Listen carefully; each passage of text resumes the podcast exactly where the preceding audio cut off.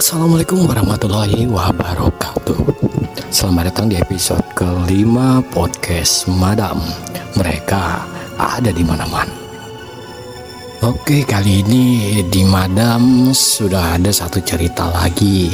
Kembali dari Nadia atau Nanat.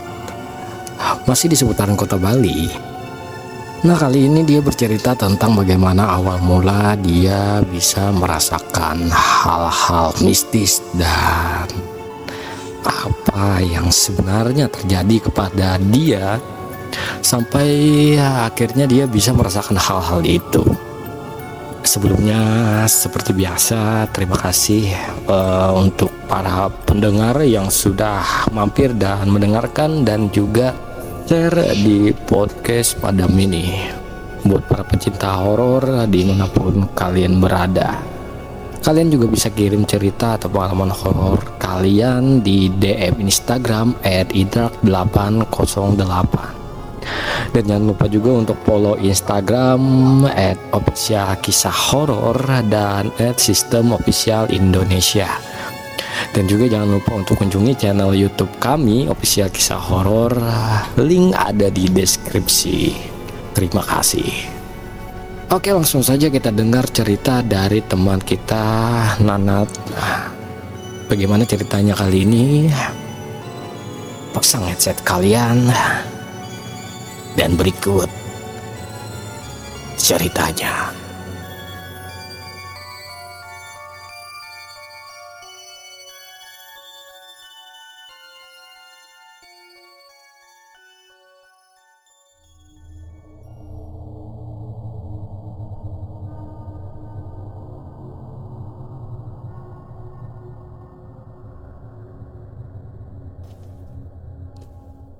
Ini pengalaman horor aku sebagai anak yang memang dari kecil udah peka banget sama energi-energinya mereka. Kakek buyut aku seorang dukun, dan beliau adalah guru yang dihormati pada masanya. Pengalaman horor aku banyak banget pastinya, tapi ada beberapa yang gak bisa aku lupain. Salah satunya adalah Miss Kunti. Ya, sebutan untuk sosok kuntilanak. Aku selalu kebangun jam 3 pagi dan selalu diganggu entah itu anak kecil, Miss Kunti, Mr. Gen, Om Poci, dan aku selalu kebangun jam 3 pagi. Dan kemarin, aku ngerasa kaki aku lagi dipegang, dan ketika aku membuka mata, Aku benar-benar ngelihat anak kecil lagi jongkok di kasur sambil pegang kaki aku. Dan ketika aku berusaha ngelepasin kaki aku, di sebelah aku ada Miss Kunti dengan keadaan wajah yang berdarah. Hidung sobek, mata merah, rambut panjang lagi nyender di pundak aku. Itu benar-benar wajah sosok Miss Kunti yang aku lihat jelas banget Aku tidur sendiri di atas. Aku mau teriak, tapi gak bisa keluar suaranya. Aku baca ayat kursi, dan aku ketarik dan masuk ke kolong tempat tidur. Dan aku diintipin sama Miss Kunti tadi sambil muntahin cairan hijau isi belatung. Aku teriak sekencang-kencangnya dan di situ aku lemes dan akhirnya pingsan. Itu terjadi pas aku masih kelas 4 SD. Dan ketika aku bangun dari pingsan itu, di situ aku baru tahu kalau aku peka dalam hal-hal seperti ini. Aku pernah sampai di rantai karena setiap maghrib aku selalu teriak-teriak gak jelas. Nangis-nangis gak jelas, ketawa-ketawa gak jelas.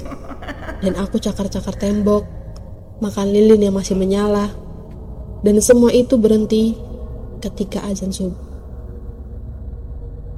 Aku merasa kenapa bisa seperti itu karena ada beberapa jin yang mengendalikan tubuh aku. Sampai pada akhirnya aku dirukiah. Di situ jin yang ada di tubuh aku ingin balas dendam sama kakek buyut aku yang sudah meninggal dan dilampiaskan ke aku. Karena dulu kakek buyut akulah yang menghancurkan sosok-sosok itu. Dari situlah jin-jin yang pernah dikalahkan sama kakek buyut aku balas dendam. Beberapa minggu kemudian keadaan mulai membaik karena aku dijaga siluman macan putih sampai sekarang. Kalau aku lagi di tempat baru, ada aja yang selalu gangguin aku. Bukan karena aku gak disukain sama mereka-mereka yang tak terlihat di sana, tapi mereka gak suka sama sosok pendampingku. Sosok siluman macan putih ini berwujud laki-laki, memakai baju adat Jawa kuno dan mempunyai belangkon. Kalau kalian tanya dari mana sosok siluman ini dan kenapa bisa jadi sosok pendamping aku, itu karena pamanku, adik dari ibuku yang bertapa selama empat minggu di alas purwo Banyuwangi. Dan pamanku berkomunikasi dengan kakek buyut aku, meminta bekal untuk menjaga anak cucu cicitnya. Dan bekal yang dikasih kakek buyut aku ke pamanku itu berupa taring macan yang dikhususkan buat aku. Dan kantung merah yang berisi jerami dan jarum untuk keluarga aku. Setelah semua itu sampai di keluarga aku, aku sudah mulai hidup layak seperti yang lainnya. Dan aku sudah mulai terbiasa dengan apa yang aku lihat tapi orang lain tidak bisa lihat.